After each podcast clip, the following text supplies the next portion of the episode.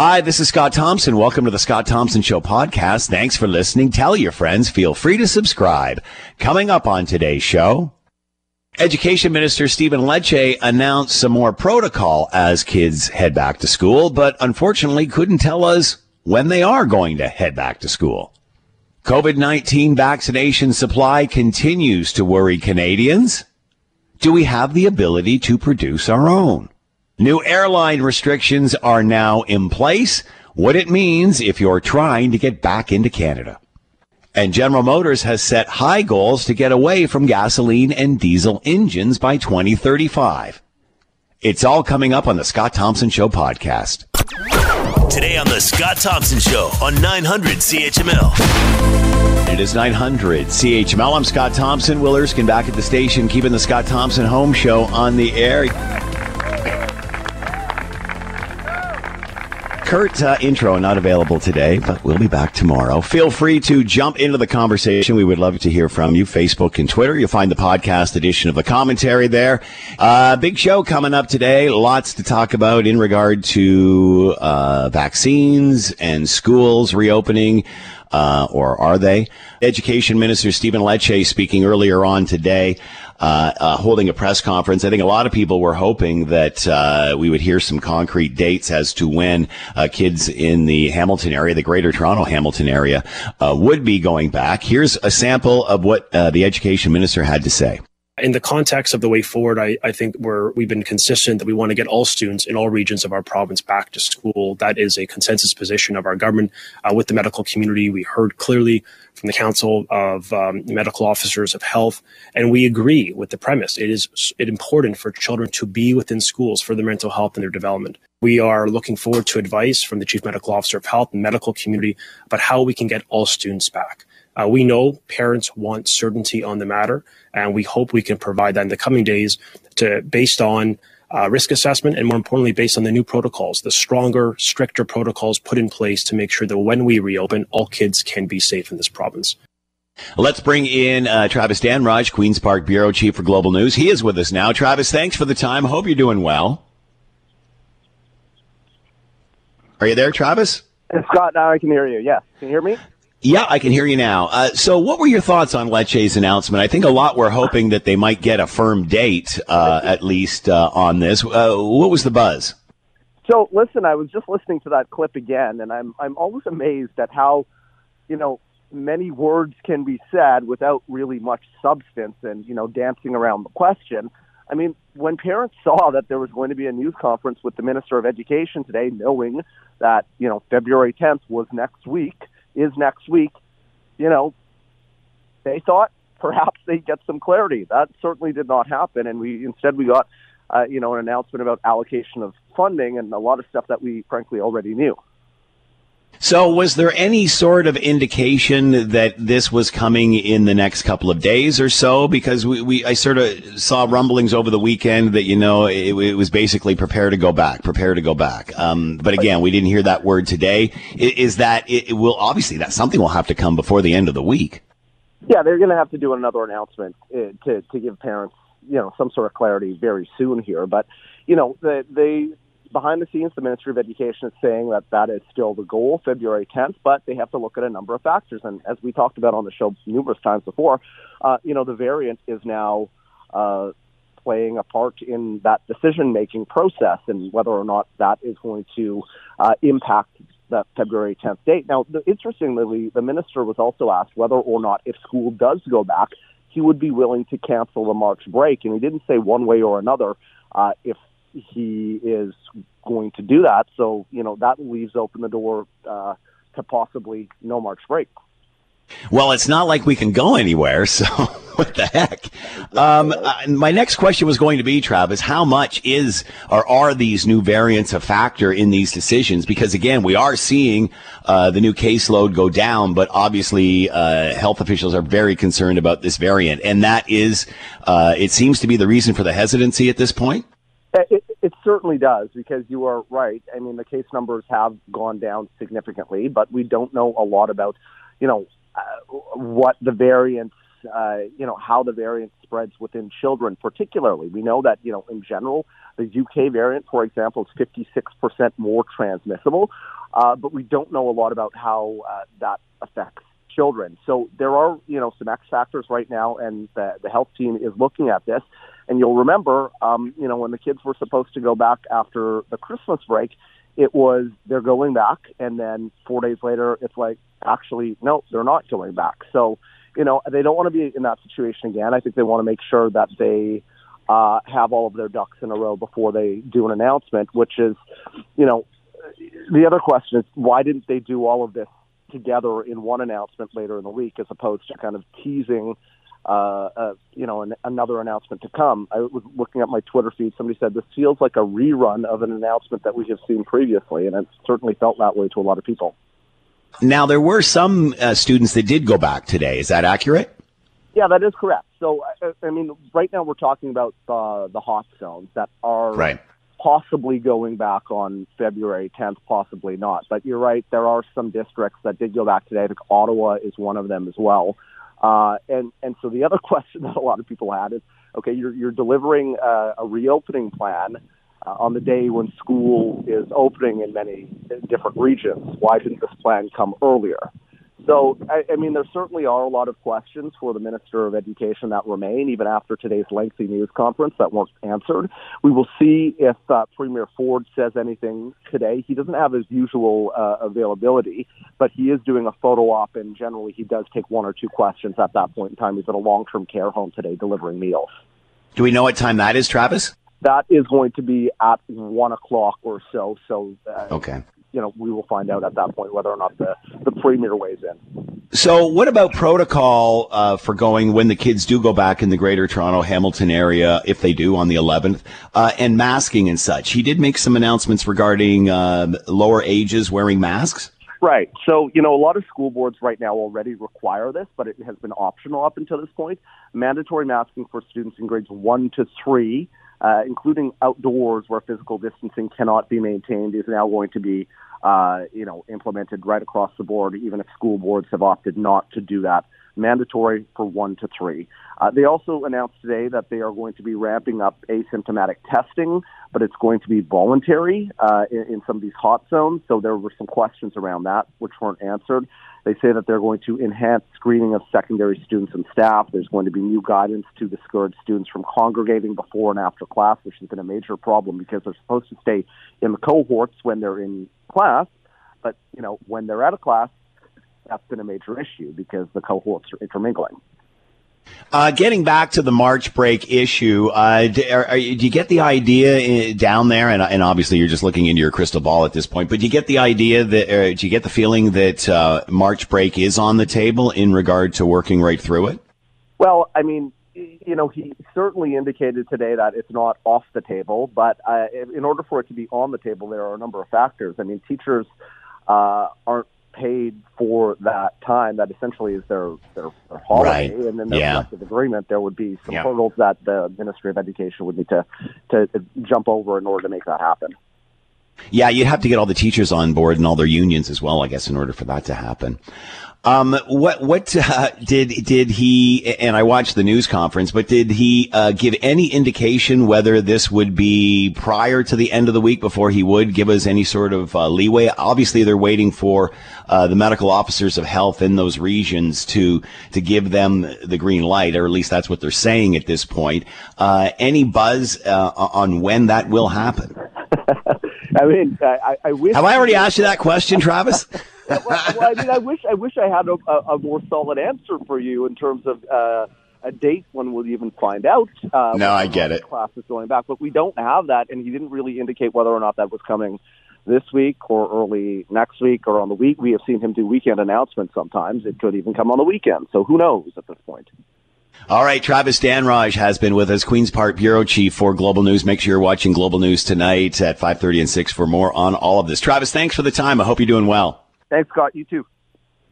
All right, so uh, no new real information there uh, from uh, from uh, Minister Lecce earlier on this morning. He had a, a news conference uh, about 11 o'clock, 11:30 this morning, and many thought that in fact he would give us a a date, an actual date of when school would be uh, reopening in uh, certainly in the Golden Horseshoe area, and uh, that's uh, certainly wasn't mentioned at this point. With it being the first of February and school scheduled to go back by uh, February 11th, then you know obviously uh, you know a decision is going to be have to, uh, going to have to be made soon. Uh, here's what the education minister did have to say. My position is informed by the medical community who believes in the fall uh, schools were both safe uh, places for children and for staff. And when we did uh, 9,000 tests uh, within the latter part of the year, sort of mid to late November to December, which you know to be fair, in that in that the last semester, in the first semester, if you will, that was at the highest rate of transmission we were experiencing within our uh, within our schools um, and within our communities. Of the 9,000 tests, students had a positivity rate of roughly 1.8 percent. There's a one percent positivity rate amongst those 9,000 tests uh, for staff and a higher level, I believe around 4.5% for the parents, because we permitted the parents, uh, the, the, family, if you will, the staff, and the students.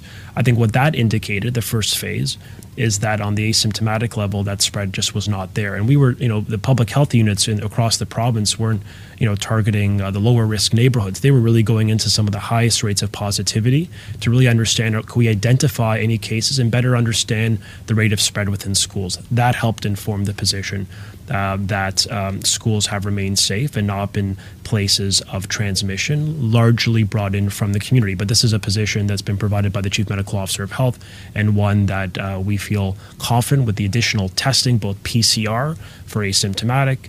Um, and uh, the antigen testing, uh, rapid one hour uh, testing for symptomatic parents. We think this will really help us maintain that reality and keep schools safe. Uh, that's Education Minister Stephen Lecce speaking this morning. Uh, again, those new variants a, a concern uh, because at this point we don't know, although we do know that they spread quicker, we don't know what the situation is on how they spread and whether that changes uh, with younger kids. Uh, and obviously, we've seen uh, you know uh, them not falling victim to this the way uh, the older demographics demographics have. We have to keep aware of this for the new variants as well.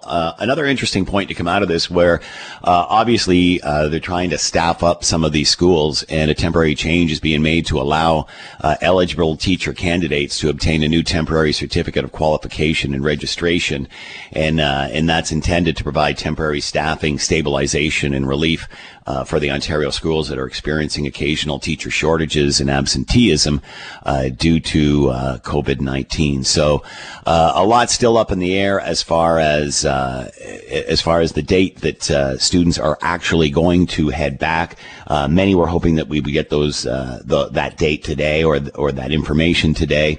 Uh, but now, as it stands, uh, things uh, the same for February 10th. And uh, at this point, there's been nothing uh, said as to extending that. However, we are hoping to find out more this week. Let's bring in Dr. Ahmad Khalid, health policy expert. He is with us now. Uh, Ahmad, thank you for the time. I hope you're doing well. Same to you, Scott. Thanks for having me. So, uh, Doctor, today, obviously, a a press conference from the education minister. Many were hoping that they would get a firm date on on what is hap- what is happening after the lockdown ends uh, in February, February 10th, 11th. Um, what is your concern as these kids head back to, to class? Because it appears that obviously the numbers are going down. They're leveling off a bit. So that's a positive sign that would probably have seen the kids go back. But uh, obviously, people are concerned about the, uh, you know the new variants. How much are those new variants playing into this decision? Do you think to send the kids back? Well, I think a new variant is playing a big factor, not just with the schools, but even with our closure of our international borders. However, when it comes to school, I think the big concern here, Scott, is that school boards are telling us that many of the strategies that were promised to be put into place into schools back in August with the reopening were are actually still not in place. Um, and so, you know, for many of the schools that reopened today, uh, this is the first time kids are back to school since the since the holidays, and we're finding out that many of the things that we were hoping to put in place around social distancing within classrooms, the number of students within each class, have not actually been implemented across the province. And that's going to be a continuous problem. I mean, I mean, we can argue as much as we want about reforming our educational system, but unless we actually invest and make sure that those investments have been put into place, it's going to be very hard to think about well, how will we deal with a new variant that might actually again shut down our educational system. Do we know anything about the new variant and kids? I mean, are we just to assume that the new variant, uh, the kids will handle that the way they did the original COVID 19 um, uh, a virus? Or could it be, could this somehow, this variant be different with kids? We're still waiting on confirm- confirmatory data on the new variant and its effect on kids. But I will say this earlier reports are saying that the new variant seems to be uh, more infectious or highly transmittable. That means that it can spread faster than what we already knew about COVID 19. And so that is a bit of a concern uh, about how fast it will go. And there is this thing where people are saying, well, we've closed our borders. Well, technically, somewhat are protecting our borders with the mandatory quarantine and the testing. Will we not get the variant? And the answer to that is that we're actually learning that the variant probably already exists in our communities right now. Uh, obviously, uh, now restrictions going in for air travel. Uh, I guess it's easy to play uh, Monday morning quarterback in here at, at, this point and say too little, too late. Um, you know, and we understand that some of this testing or some of the uh, restrictions are, are going to take a, a while to get in place before this happens. Are you concerned, or how concerned are you that with uh, the restrictions on travel, for example, that we'll be able to keep a handle on this and we won't see a surge like we did over the holidays, over spring break. I mean, that's the hope. I think what we're trying to do here, Scott, is that the government is trying to employ every policy tool at its disposal to make sure that we don't get a spike in the numbers. One of those tools is better screening at airports, mandatory on arrival testing of international traveler, travelers, enhanced screening and sequencing to identify if there is new variants coming in uh, maintaining public health measures keep people safe. All those are policy tools that the government is trying to put into play that, you know, to prevent a spike in the numbers and to allow reopening to happen. I mean, that is the end goal here. Like the goal here is that knowing that the vaccine is being delayed and we don't actually know anymore when is uh, we're going to be able to vaccinate anybody who wishes to get vaccinated in Canada. Therefore, the government is really trying to make sure that every other policy tool at the disposal is being put into place one such tool is the international travel to really limit or control the community transmission uh, within Canada. Let's talk about vaccines because obviously that's that's going to be an ongoing issue. We're hearing more and more of, of shortages and such. What about Canada's capability of producing these? Because you know, I, I, I was reading over the weekend in regard to the United Kingdom. Uh, obviously now they're manufacturing their own, but they didn't up until this pandemic. So they started from zero uh, just like everybody else, I guess, and then got to where they are now. That was the direction that they decided to uh, to take. But again, you, you know, there's a situation where they weren't doing it and yet ramped it up really quickly. Is there any way we can do that? Well, I'm glad you brought this up because I mean the UK example is a bit different because Scott in the UK they had the facilities to uh, if they choose to make a vaccine they can access.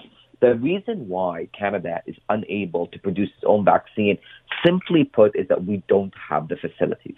The federal government never invested uh, time and effort and money primarily to build such facilities that if we need to manufacture a vaccine, we can use them. Hence why we relied on outside one. And to answer the question as to why we have not invested this, although the Trudeau government has, you know, repeatedly said they're going to invest in this, is because the previous governments uh, that really stopped uh, many of the attempts to build facilities, including Johnson and Johnson at one point was actually uh, producing vaccines in Canada or attempting to produce vaccines in Canada, but their lack of support from the federal government led to them leaving our country. And the best way to explain this is, you know, for the longest time in Canada, we never had an issue with getting vaccines. We had very good deals with pharmaceutical companies around the world, and we never really had a shortage of vaccines. So therefore, we never really felt the need to build our own facilities.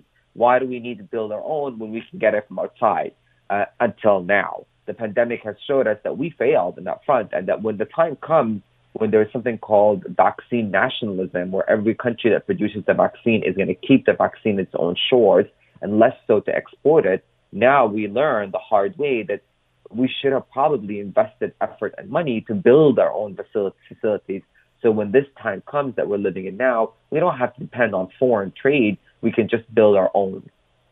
But again, doctor, it's not governments that produce vaccines. It's private companies that produce vaccines. It's up to governments to create a situation or an environment, whether um, through whatever means, to, to make it uh, compatible, make it worthwhile for them to to to, to produce those vaccines here. Um, you know, and and make the business environment. Uh, uh, uh uh, obviously uh, uh, to the point where they want to come here. I'm sorry, I'm stumbling with my words today. Um, you know, so and we've also talked to Providence uh, Therapeutics. They say they're working on a vaccine right now. Uh, they were banging on the door in March and April, and no one would listen to them. Now they are getting some funding, but by the time that you know this vaccine, and this is one of the newer vaccines comes out, it'll be towards the end of January uh, uh, of next year. And, you know, as far as facilities, we don't have a lot, but they were talking about even being able to use that National Research Council facility that was involved with, the, with the CanSino deal. And, and they were sort of told no. So, uh, you know, again, it, it, the governments don't make vaccine, vaccines. They create an environment so private company can, companies can come in and, and produce vaccines. Again, th- there's lots of Canadians that are saying we do have this, we do have the capacity if you just give us some support. Well, exactly. It's it's governance. It's about leadership structure. So I agree with you. Pharmaceutical companies are the ones who are in charge of developing the vaccine. However, however, the government is the reason where they can facilitate an environment that is conducive yeah. to building a vaccine. So, for example, you brought up, uh, you know, the uh, Providence, and the issue with it is that you know, you can want to build the vaccine and have the capacity to build the vaccine, but if I'm going to spend so much time negotiating with the federal government about where to build, where the facility that's best conducive for that, yeah. tax benefits, that time should be invested into building the vaccine and getting it out there into the market. Uh, that's what the UK has been able to do. That's what Pfizer in the US had been able to do. And Moderna, they were able because they already have those things in place to move quickly from you know, dealing with administrative tasks to really dealing with how do we develop this in the fastest time possible and the safest way and how do we move forward. I will tell you this. The one positive thing that's coming out of this, and you know I always try to put a positive twist on things, mm-hmm. is that the government is listening and this is really, I mean, the chief czar of the vaccine has really alerted the red flag that this cannot be a missed opportunity. We cannot walk away from this and not realizing this massive gap in our own ability to produce our vaccine. The same thing with PPE. If you remember last year around this time, we were having a similar conversations about why are we not producing our own PPE? Uh, when we had shortage and Donald Trump at the time threatened to cut our PPE supply from the U.S. through M3M. And so it, again, I think it's showing us the gaps where investments needs to happen. And hopefully the hope is that the government is paying close attention to this and moving forward, we're really putting into place things that will make sure that we're protected. Um, um, there was lots of chatter last week about Pfizer and five doses uh, versus six out of a vial of uh, vaccine. Um, it, it, takes a special type of syringe, I understand, in order for that to make that happen. Uh, is this a viable option? Can we do this? I have not heard any reports to really indicate that is the direction we're going to. Actually, if you speak to all the infectious disease specialists and people from Pfizer and Moderna, they seem to be reiterating the same key message, which is that please stick to the schedule we put forward. Please stick to the guidelines we put forward, which is two doses of the vaccine, either 21 or 28 days. Don't mess around with it. And then the issues about distribution, then we need to think about better ways to get the supply up uh, to, to the numbers that we're having. I mean, the pressure is really there. Uh, and it's felt across the country right now from the most senior leadership in government at the federal level. They are feeling the pressure about this vaccine because unfortunately, everybody, for the most part, overpromised and underdelivered. Do we have this new type of syringes? Do you know, doctor? Sure. I, I, do not know the answer to that question. I don't know if we have those type of syringes, but, but I think that the pressure is going to remain on can we get enough of the vaccine? Because what we did hear in the past week is that Pfizer has reconfirmed a, a thing that we always thought about is that you can't mix the vaccines either. So you can't use one dose of the Pfizer, Pfizer and then use another mm. dose of the Moderna to fill that gap, which again confirms the initial guidelines, which is that you need to have two doses of the vaccine within the time frame that we've told you to have. Uh, and if the matter is about distribution and supply, let's think about ways to do it. And in the meantime, we continue practicing public health interventions and lockdown measures in place. And so that's the other key part that you know we need to focus the conversation on is that in the meantime, while we wait for us to resolve this vaccine debacle, I think we need to stay the course with our vaccine, with our public health interventions in place. Yep, got to remember uh, what really uh, flattens these curves, and that is the protocol of hand washing, masking, and social distancing, and uh, that's going to be the uh, that's going to be the call until we get out the other end of this. Dr. Ahmad Khalid has been with us, health policy expert. Doctor, as always, thank you so much for the time. Be well. Thank you, Scott. Thank you. You're listening to the Scott Thompson Show podcast on 900 CHML. Here's today's daily commentary. Canada is falling farther and farther behind other advanced countries in vaccinating its citizens against COVID 19. We have dropped below 20th and will continue to slide as more vaccine shortages are announced. Despite pointing to the size of our portfolio and what will be here by fall, Prime Minister Justin Trudeau has failed to explain why he spent the early stages of this global pandemic concentrating his efforts on a deal with a Chinese company instead of investing in our own plants or writing production deals so when available, we could produce the life saving vaccine. Instead, the prime minister put all his eggs into the Chinese Communist Party basket, despite them constantly bullying the free world, including the two Michaels. We have already heard from Canadian companies that are quite capable of manufacturing these vaccines, but they need government support. The UK did not manufacture vaccines before COVID 19 either, but they do now. Despite starting from scratch less than a year ago, they found a solution. Why didn't Canada invest in a homegrown solution at the beginning? That is the question the Prime Minister should be answering, and why he would make a deal with the devil, that is, the Chinese Communist Party. I'm Scott Thompson. Here's what Erin O'Toole, uh, leader of the opposition, had to say on the Roy Green show this past weekend on vaccinations. But look at the numbers. You need to, to vaccinate 30 million Canadians by, by September, and that would mean about 2 million doses per week. How many did we get this week? Zero. So I, I'm not sure when we're seeing huge reductions how he can forecast meeting his target. People need to know when they can expect to be uh, vaccinated. They want to know that the vulnerable, the the, the long-term care homes, and our first responders and essential workers are taken care of first. Um, and this sort of each year, the number going down and down and down is causing real concern across the country, which is why we think they should release the contracts and be straight with Canadians. Justin Trudeau has not learned any of the lessons from the first wave of the pandemic. We saw last March and April PPE being hoarded, not being able to cross borders. We saw planes not leaving China with with PPE for Canada.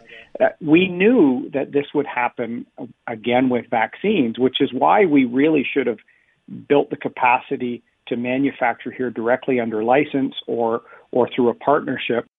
Uh, Erin O'Toole, leader of the opposition, talking uh, about the contracts and the delay of the supply coming to Canada. Canada has now fallen below 20th uh, of developed countries, 20th in the world uh, as far as uh, vaccinating uh, its uh, citizens. We're just sitting at just over 2% of the population uh, that has been vaccinated to date. And as time goes on, we just keep falling farther and farther down that list. And certainly it appears like Canadians' attitudes are changing. About 44%, cor- according to this Angus Reid poll, think Canada has done a poor job of securing sufficient doses for the COVID 19 vaccines, according to a new poll by Angus Reid Institute, and a number that has uh, more than doubled since polling just six weeks ago. To talk more about this, Dave Korzinski is with us, Research Director, Angus Institute, and is with us now. Dave, thanks for the time. I hope you're doing well. Yeah, you too, Scott. How's everything going? Well, you know, as can be expected in uh, week number 47 of this. So, what are your thoughts? How has public perception of this changed? Because for the longest time, it appeared can- Canadians were fine with this. You know, uh, we got to make sure it's approved. We got to make sure this, that. And now it appears that uh, Canadians are becoming a bit more anxious about this. Yeah, and you can see the, the correlation with the number of Canadians that want the vaccine um, and, and now this, this growing impatience. And you know, a lot of this is is frustration because people have been asked to to you know uproot their lives over the course of the last year.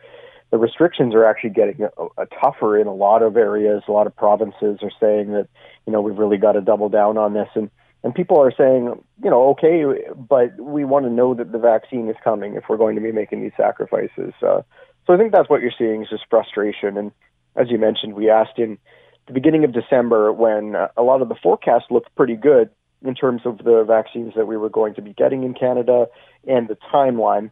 Uh, 47% said that they thought the government had done a good job in securing those vaccine uh, doses for Canadians. Just 23% thought that they'd done a poor job, and then a, a significant portion didn't know. But if you look at that 47-23, that's that's a two to one uh, for the positive uh, for the government. When you look at the numbers that we have now, uh, that released just last week, uh, now 44% say that they don't think that the, that Canada has done a good enough job. They're seeing us falling behind, and, 36% think that we've done uh, a sufficient job. So now the uh, the negative is, is winning by 8% when it was up by 24 points in December. So you could see the the really stark shift, and the public opinion pressure that the government is undoubtedly facing, and I think that the, this is really baked into what they're expecting. I think they know that that this sort of thing is going to happen when we have these delays, and and why you hear them trying to double down and say, you know, we're still on that same timeline. But I don't think that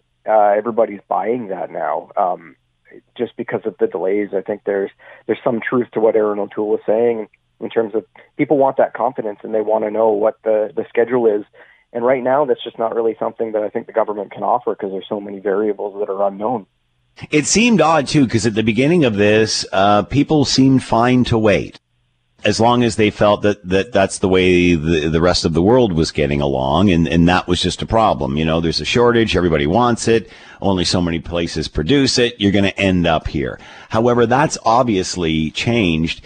And is that due to the fact that Canadians see where they are in the world? Like this list that I, I was talking about, we've, we've dropped below 20th uh, when it comes to per capita, how many, what percentage of our population we're, we're actually vaccinating. It, as we go down on lists like that, is that what's making the public anxious?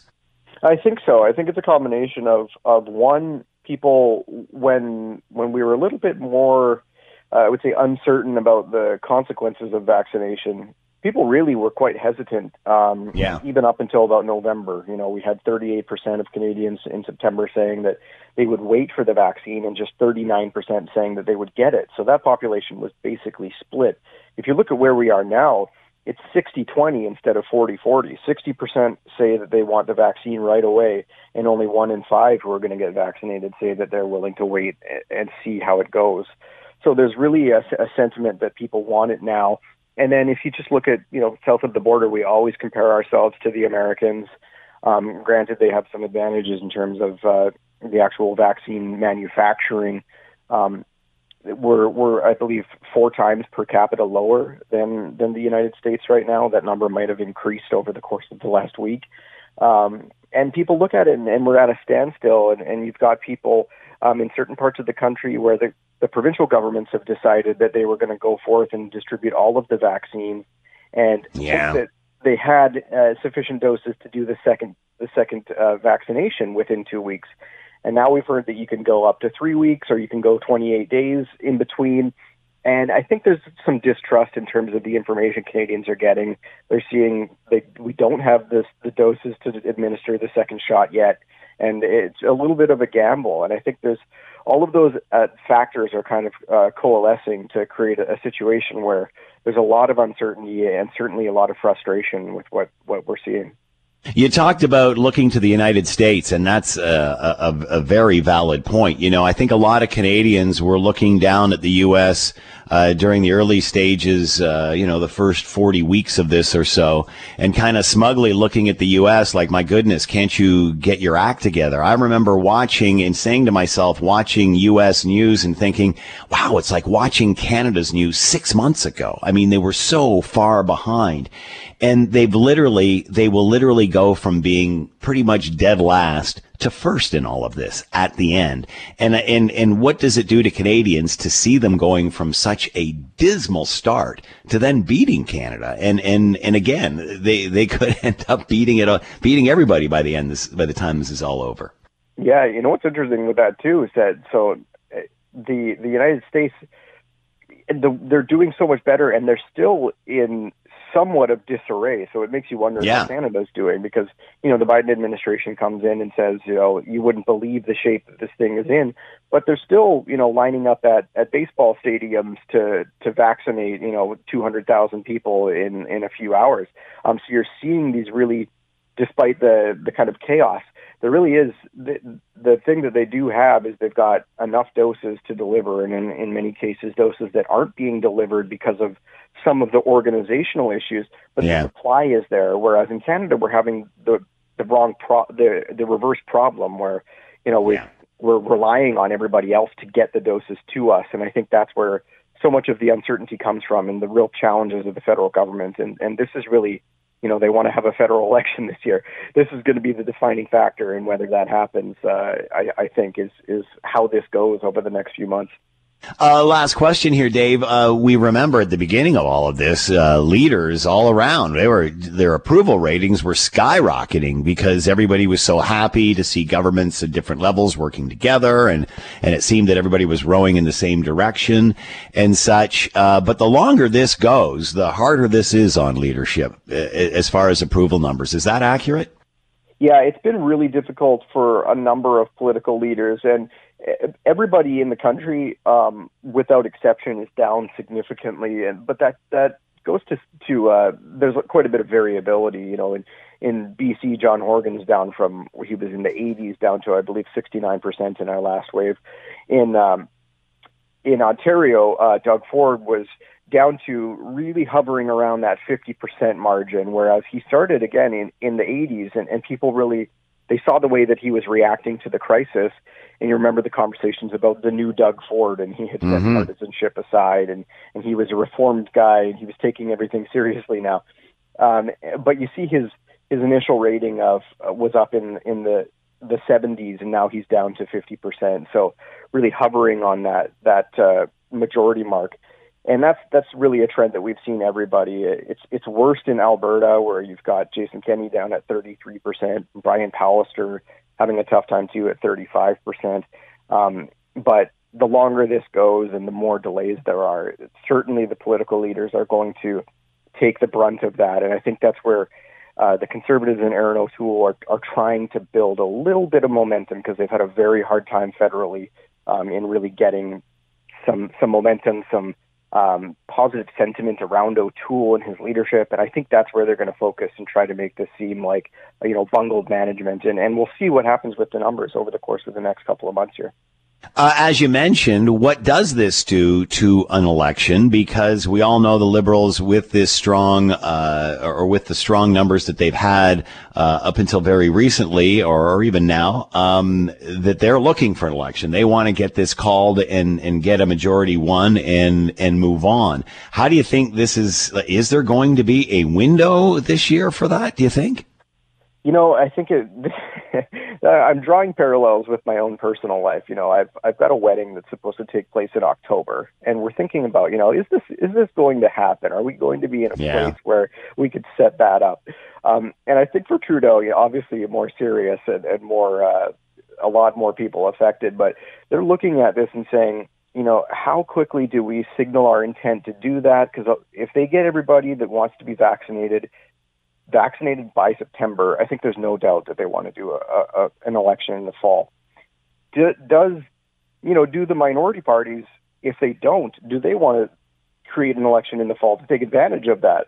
And I think what's interesting in all of this is that the situation hasn't really changed a ton. So the Liberals want to take advantage of it and get a majority.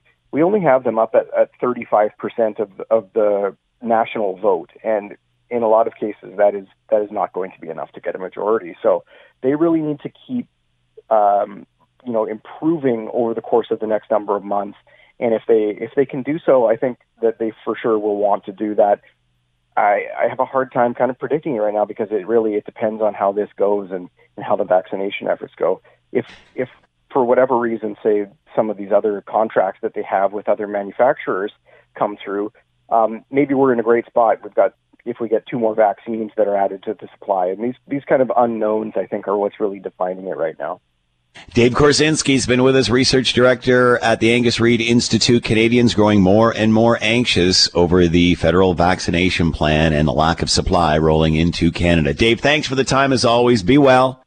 No problem. You too. All right. Lots of uh, confusion in regard to travel restrictions. Uh, it announced on Friday that uh, anyone now, as of now, coming into uh, Canada will have to quarantine for three days in a government hotel at the cost of two thousand dollars while you wait for your negative test. Uh, and then once you receive a negative test, you can go home and finish your quarantine there. If you receive a positive test, uh, then it's off to uh, another situation, uh, government situation in a hotel until either you test negative or uh, uh, you finish your two weeks, I guess. As well, flights down to sunny destinations between now and the end of April also banned. To talk more about this, Rachel Gilmore with us, federal affairs journalist for Global News, and with us now. Rachel, thank you for the time. I hope you're doing well. Hey, I'm doing great. Thanks for having me. So, are, are any of these like this? Would all went into place at midnight uh, uh, this morning. Are, are any of these actual uh, processes in place now? So it's actually a little bit unclear. The government keeps saying that things are going to come into effect in coming days, and like keep hinting that it's going to happen soon. Um, the transport minister has even said that he's telling people to be prepared for these measures to be in place as soon as February 4th, so that's Thursday.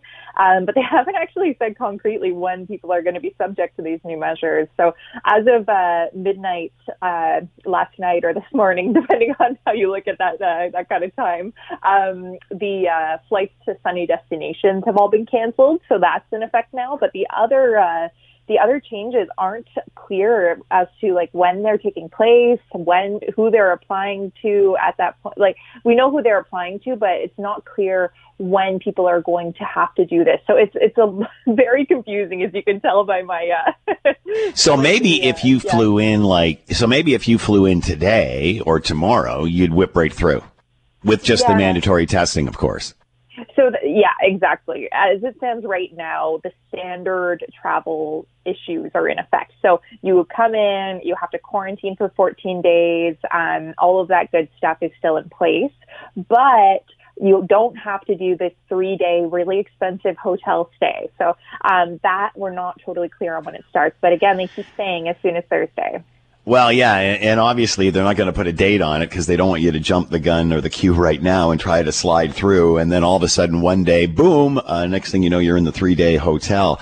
Now, um, obviously, there's lots of chatter in regard to uh, the sun destinations, Caribbean, Mexico, whatever. Some are saying, why not the United States destinations like the Arizonas, the Floridas, Hawaii's, whatever? They, you can still fly to those places. Is that accurate? It is accurate. So um, that was something that people were really critiquing. They were wondering why, you know, a lot of Canadians go to Florida in the in the winter. So um, I think a lot of people were wondering uh, why this only applies to the sunny destinations. But the only thing that just applies to the sunny destinations is the airline cancellations. So that's done on the part of the airlines. They're the ones who are making those cancellations. So right. it seems as though they only agreed to cancel those flights as opposed to a wider range. And the government has has said that if they broadened that flight ban, it would hit potentially some of our deliveries that we expect in Canada. Mm-hmm. So it could have created a bigger issue. However, the other um, new restrictions that are going to go into place, like the testing, the hotel stay, that's very expensive, um, those affect anyone arriving into Canada. So although you can get a flight to and from Florida, you're still going to be paying at least two grand for your hotel stay when you get back. All right, that's clarity that I was looking for because I was wondering what if you do come back and assume all of these uh, this process is in place. If you do come back from an Arizona or a Florida or a, a Hawaii, you're still going to have to quarantine for those three days in a government hotel at the price of two thousand bucks. Exactly. They have said that there are a few exceptions. I'm expecting that that's just for essential travelers. You know, they're not going to make a truck driver crossing the border. Um, well, I guess it, it doesn't apply to. Uh, to land crossings anyway, so that's a bad example. But, you know, they're not going to force someone who's doing essential work and landing in Canada necessarily to follow all of these requirements. And we're still waiting on the details of that though. But for the most part, you can assume that anyone who's taking a vacation out of the country is going to be subject to a lot of these measures. So there might be any of those that sort of uh, snuck out the back door before any of these went into effect. They're going to still have to put up with these two weeks later or three weeks later, whatever, when they return to Canada. Yeah, exactly. And I gotta say, Scott, I'm I'm seeing a lot of people who don't have a lot of sympathy for those people. Yeah. when I was tweeting out this news, and uh, you know, all around social media, a lot of people have been saying, "Hey, well, you know, you were warned. a lot of us are staying home freezing our buns off. And uh, so the fact that you went on vacation, a lot of people don't have sympathy for that. So uh, it's interesting uh, the difference that we You wonder, you got to wonder though, Rachel, how they're going to logistically do this. Like, there you are, Yeah. you're getting off the plane from Florida. Are they just going to take you and you don't go out of the line? You cross customs, you get your bags, you go right to the hotel? Or, you know, are, are travelers going to have their luggage and see the open doors and just dart out for a cab? I mean, you have to wonder how they're going to do this.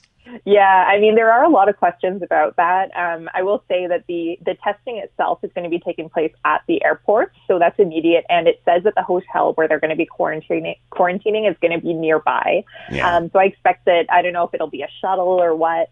Um, but then they're also upping the enforcement of, um, you know, those checkups because regardless of your test result, you still have to do a two week quarantine. It's just whether that test result is positive or negative will affect whether you have to do that at a government quarantine facility or if you're going to be doing that um, at home. If they let you go home with that negative test, they are upping enforcement and they've actually got contracts now with a few security firms. I believe they paid about two million bucks to these firms that are going to be doing door knocking. So it's not just the RCMP doing it anymore. There's private security firms that are helping Oh, beef up the government enforcement. So yeah, I gotta say, I wouldn't want to be, uh, I wouldn't want to be quarantining under, uh, you know, I, I wouldn't want to be coming back from a trip right now because there's a lot of confusion, a lot of uh, strict new measures, and it just sounds like it's very, very complicated. This is going to be interesting as it rolls out. Uh, Rachel Gilmore with us, federal affairs journalist with Global News. Make sure you're watching Global News for more on this tonight. Rachel, thanks so much for the time. Be well. Thanks, Scott. Take care. You're listening to the Scott Thompson Show podcast on 900 CHML. General Motors said last week that it was setting a goal to sell all its new cars, SUVs, light pickups, with zero tailpipe emissions by 2035. A dramatic shift by the largest U.S. automaker away from gas and diesel engines. To talk more about all of this, let's bring in Marvin Ryder, business professor at uh, DeGroote School of Business, McMaster University, and he is with us now. Marvin, thanks for the time. Hope you're doing well. I am great, thank you. Glad to be with you today. So does this mean that they're they don't want to sell or they want to be through selling uh, gas and diesel engines by 2035? So I'm going to say yes to that. Now, uh, I view this as a longer term statement. Remember, 2035 is roughly 15 years from now. I wouldn't start a timer and hold them right to one specific date. But they're doing this for two reasons. They are noticing that more and more states and countries are making commitments about getting rid of emissions. For instance, California has said that by 2035 they don't want any cars being sold that burn gasoline. So they're saying, well, if this is the way the world is going, we'd better move in this way. And then there are some, I call them weasel words in the statement. For instance, they said all light duty vehicles. So they're not necessarily making the commitment to uh, transport trucks or what we call these heavier duty, you know, uh, bulldozers, uh, um, uh, road graders, those sorts of things. So, you know, they're not saying it'll all be gone by that point, but they're really trying to set a direction for the next 15 years. And keep in mind, this is nothing short of, of revolutionary. In 2020, the year just passed, General Motors sold something like two and a half million cars, and of those, 40,000 were electric vehicles. So as you can see, hardly hardly even makes a dent in their sales, and yet they believe that in 15 years that number is going to completely flop around, and there will be hardly any cars being sold uh, in North America using gas, and everything will be uh, electric. What, where do they expect uh, technology to be by 2035 in regard to electric vehicles? Will, will the issues that are concerning people, as you said, to buy so few of them now, will that be resolved in 15 years? So that's that's what they're that's what they're hoping for. So let me try to do that for you. There are two major pe- problems people have with electric vehicles. The first is the distance I go before I have to charge. Basically, it's like you know what's my fuel economy? How far do I go on a tank of gas? In this case, how far do I go on a tank of electrons? And right now, that range seems to be at around 500 kilometers, and then I have to refill. So if I was uh, driving from from the Hamilton area to London, Ontario, and back, I'm just kind of at the limit of my range at that point. And I think people will get more comfortable when we can get the tank of electrons up to 600 kilometers, 700 kilometers on one fill up. Then the second problem is when I do need to fill up today with gasoline, I pull into a gas station and I can pull out in two, three, four minutes, filling the tank of gas quite quickly, maybe paying at the pump and be on the road. Right now, to put a new tank of electrons in takes 10 minutes, 15 minutes, 25 minutes. And if I was going to drive my vehicle to Florida, uh, assuming I'm a snowbird and COVID is gone and I can do that, well, you know, how many of these rest breaks am I going to have to take? So we've got to fill the tank faster. My belief is, if I look at where we've come from in the last 15 years on batteries, uh, getting more electrons that won't be an issue. We can extend the range of the vehicle. That I don't see that as any problem. Putting electrons into the car faster yeah, I think that is a bit of a technology issue, but they've got 15 years to try to resolve it, and even they're not going to be the only people working on this. If it's Elon Musk who solves it, they'll license the technology. So we feel we feel that everything is going in the right direction, and that's why GM can make a statement like this. Uh, interesting uh, question from uh, a listener. How can scrapyards or even anybody who still would have a gas vehicle, uh, how would that pivot? But this would be a gradual thing over a year. It wouldn't like all of a sudden gas cars are stopped and, and electric vehicles take over. Right. So we have we have to split the difference. We're talking about selling new vehicles. The question about the existing vehicles is one that government has to deal with. GM doesn't deal with that. That would be for government. Mm. And to use an example, you know, I, I, I still smile when I see a classic car like a classic Model A or Model T put- mm. putting down the road, normally in the summer um, or a classic Mustang from 1967. I still like that, and and I don't think this is going to be a question for the government, but I don't think they're going to say to you, "Well, I'm sorry, those cars you're going to have to crush those cars; they're not allowed on the road." So there will be special licenses you get that will allow you to still have gasoline.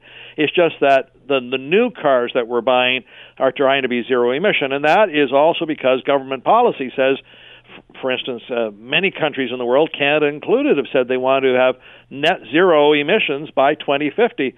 If this is the way the world is going, and I'm a car company, I've got to match that. I got to keep up.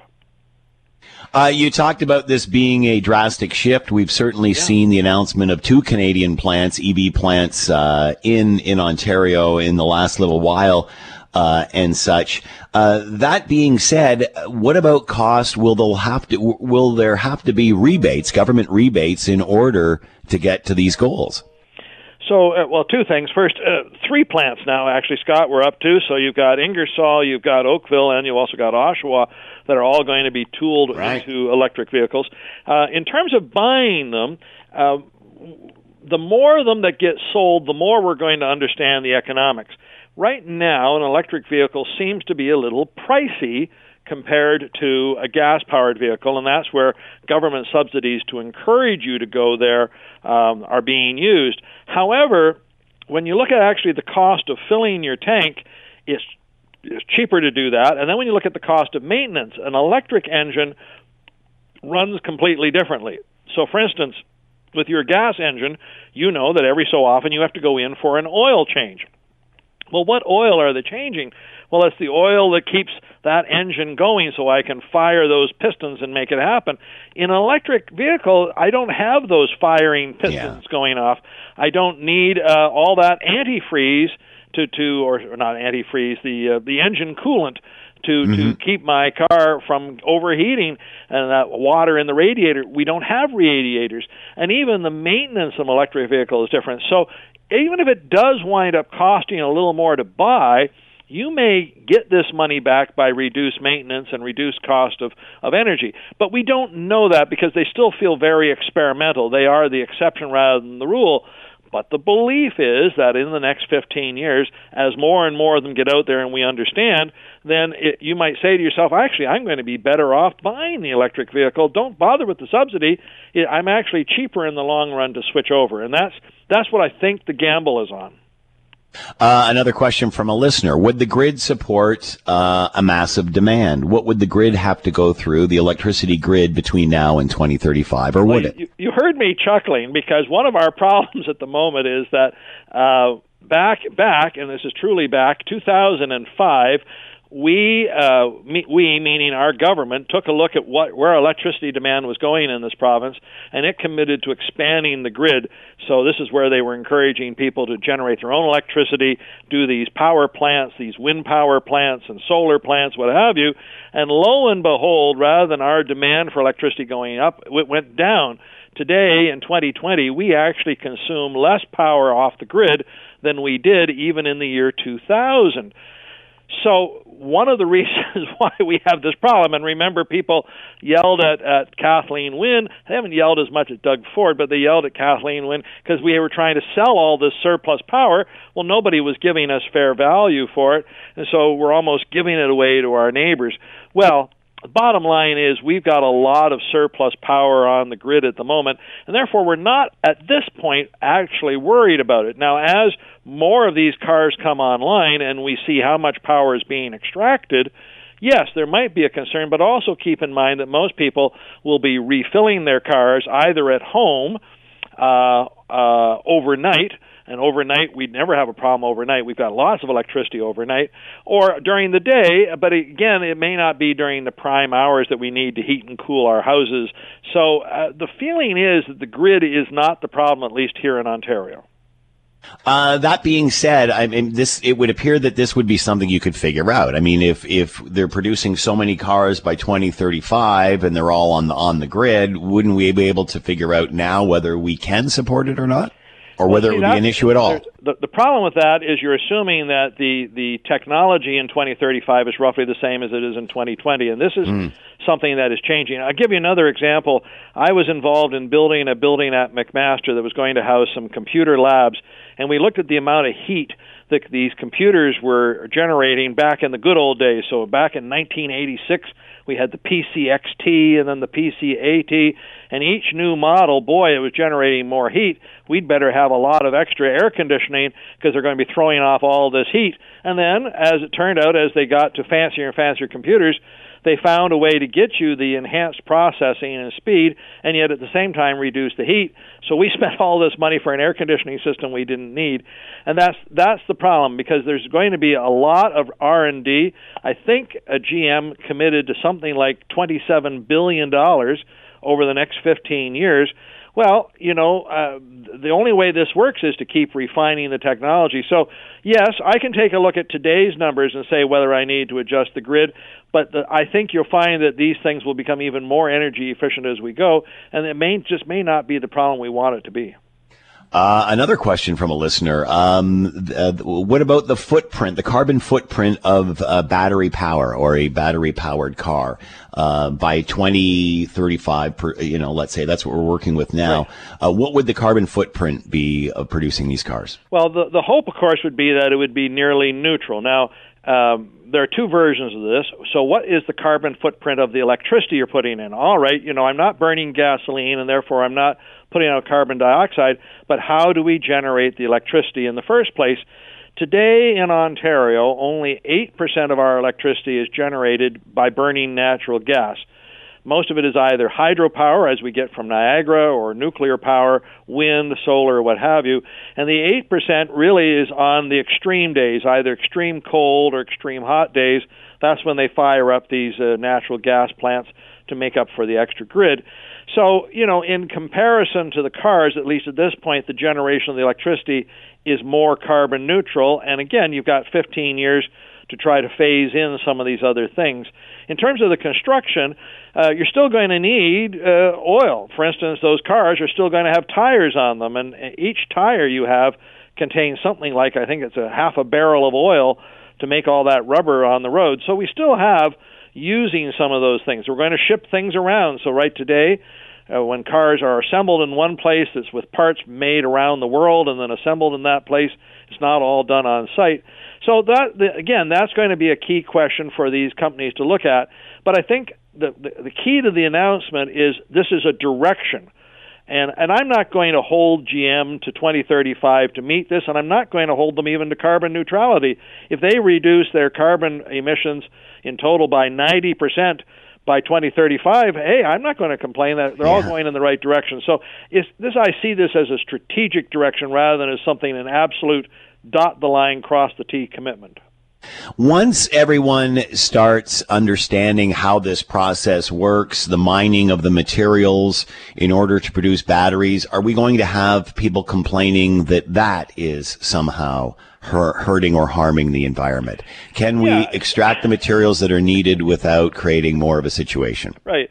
Well, I, I, I'm laughing again because anytime we humans do anything, we change the world around us. Just living, breathing, even being in our homes during COVID, we're changing the world around us in some way. So I don't think we can ever eliminate the human um, intervention on the planet's surface. And as you move from one technology to another, you create problems. Scott, here's a simple way. I don't know how you make your coffee, but many people have become quite attracted to these single cup brewing systems that we call mm-hmm. them the Keurig systems, Nespresso, all these lovely little pods. Well, then all of a sudden we had these plastic pods in great quantities going into the landfill. How is that helping us? So now today they've tried to do more research and found biodegradable pods absolutely right. You know, the batteries you use today, they're called lithium ion batteries. Uh, boy, those are pretty high tech things and, and dangerous things. We've heard every now and again of fires caused by lithium ion batteries that overcharge or something like that. So we're going to be challenging the scientists.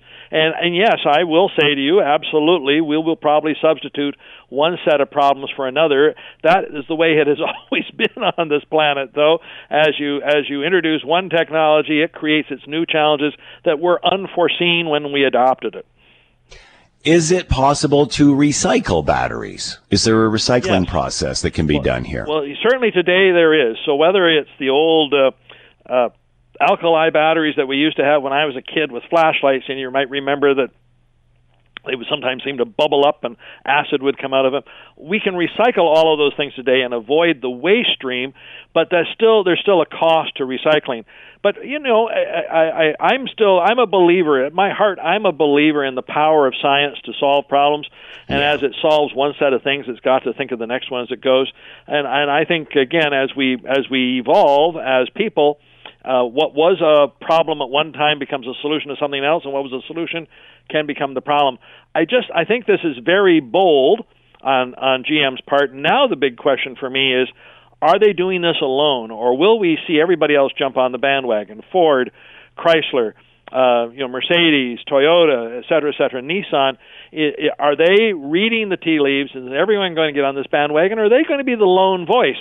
And and one of the challenges for business is you want to keep up to the curve. You don't want to fall behind, but you also don't want to get too far ahead. And and I will be interesting to watch. Has GM jumped the gun? Have they said too much too quickly? Don't know at this point, and will be interesting to see how the other car companies react to it in the weeks and months ahead.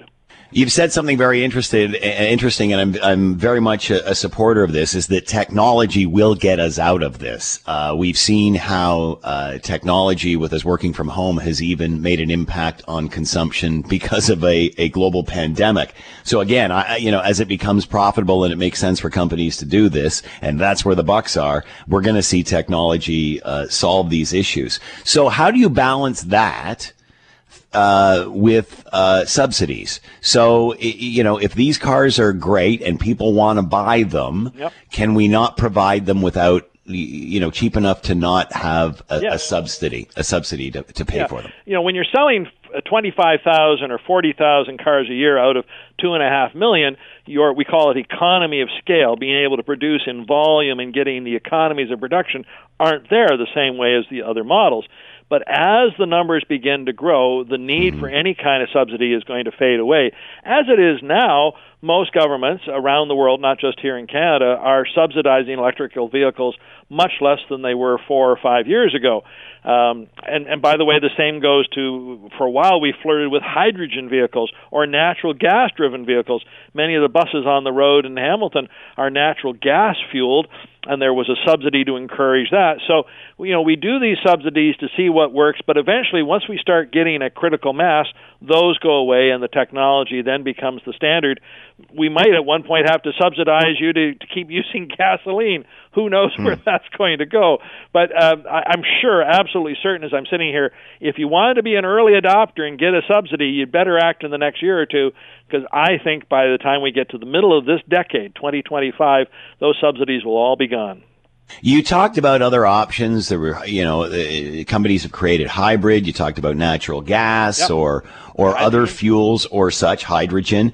Do you see this the, this format sticking, or do you see this? Do you th- see it changing again? It may move to something else. Yeah, I, I wish my crystal ball was perfectly clear on this. You know, technology is a really funny thing to predict. Uh, we have seen technologies in my lifetime uh, do you remember when you were a young person, and and uh, that was only a few years ago, Scott? But you had a record collection. yeah, vinyl, I knew you were going there. Yep, yep. A vinyl record collection, and you were so proud of it. You probably even stole a milk crate from somebody to hold your record collection. And then, in a period of 18 months, records almost completely disappeared in favor of CDs. And now today, the students I teach at the university, CDs, oh, that's craziness. We just use digital. Everything's digital on a digital yeah. player. So one technology can be supplanted by another, and when one comes in, you don't necessarily know what the next one is going to be. So I, I don't know that whatever GM is doing with electricity is going to be the uh, by default the standard in 2035 but I know that's the direction they're going. That's what they're challenging their research scientists to do and it may be they'll find something else. You know, maybe there'll be nuclear powered cars. I, mm. I don't know. I just know if that's the direction, if that's what the scientists are looking for, then you will find lots of innovation in that field, and we won't be spending it on making better and better gas powered vehicles. Marvin Ryder's been with us, business professor at DeGroote School of Business, McMaster University, talking about EVs and their future in the uh, in uh, this country moving forward. Marvin, thank you for the time as always. Much appreciated. Be thank well. You. Take care. The Scott Thompson Show, weekdays from noon to 3 on 900 CHML. This is the Scott Thompson Podcast, available on Apple Podcast and Google Podcast or wherever you get yours. And don't forget to subscribe, rate, and review so you don't miss a thing. I'm Scott Thompson, and thanks for listening.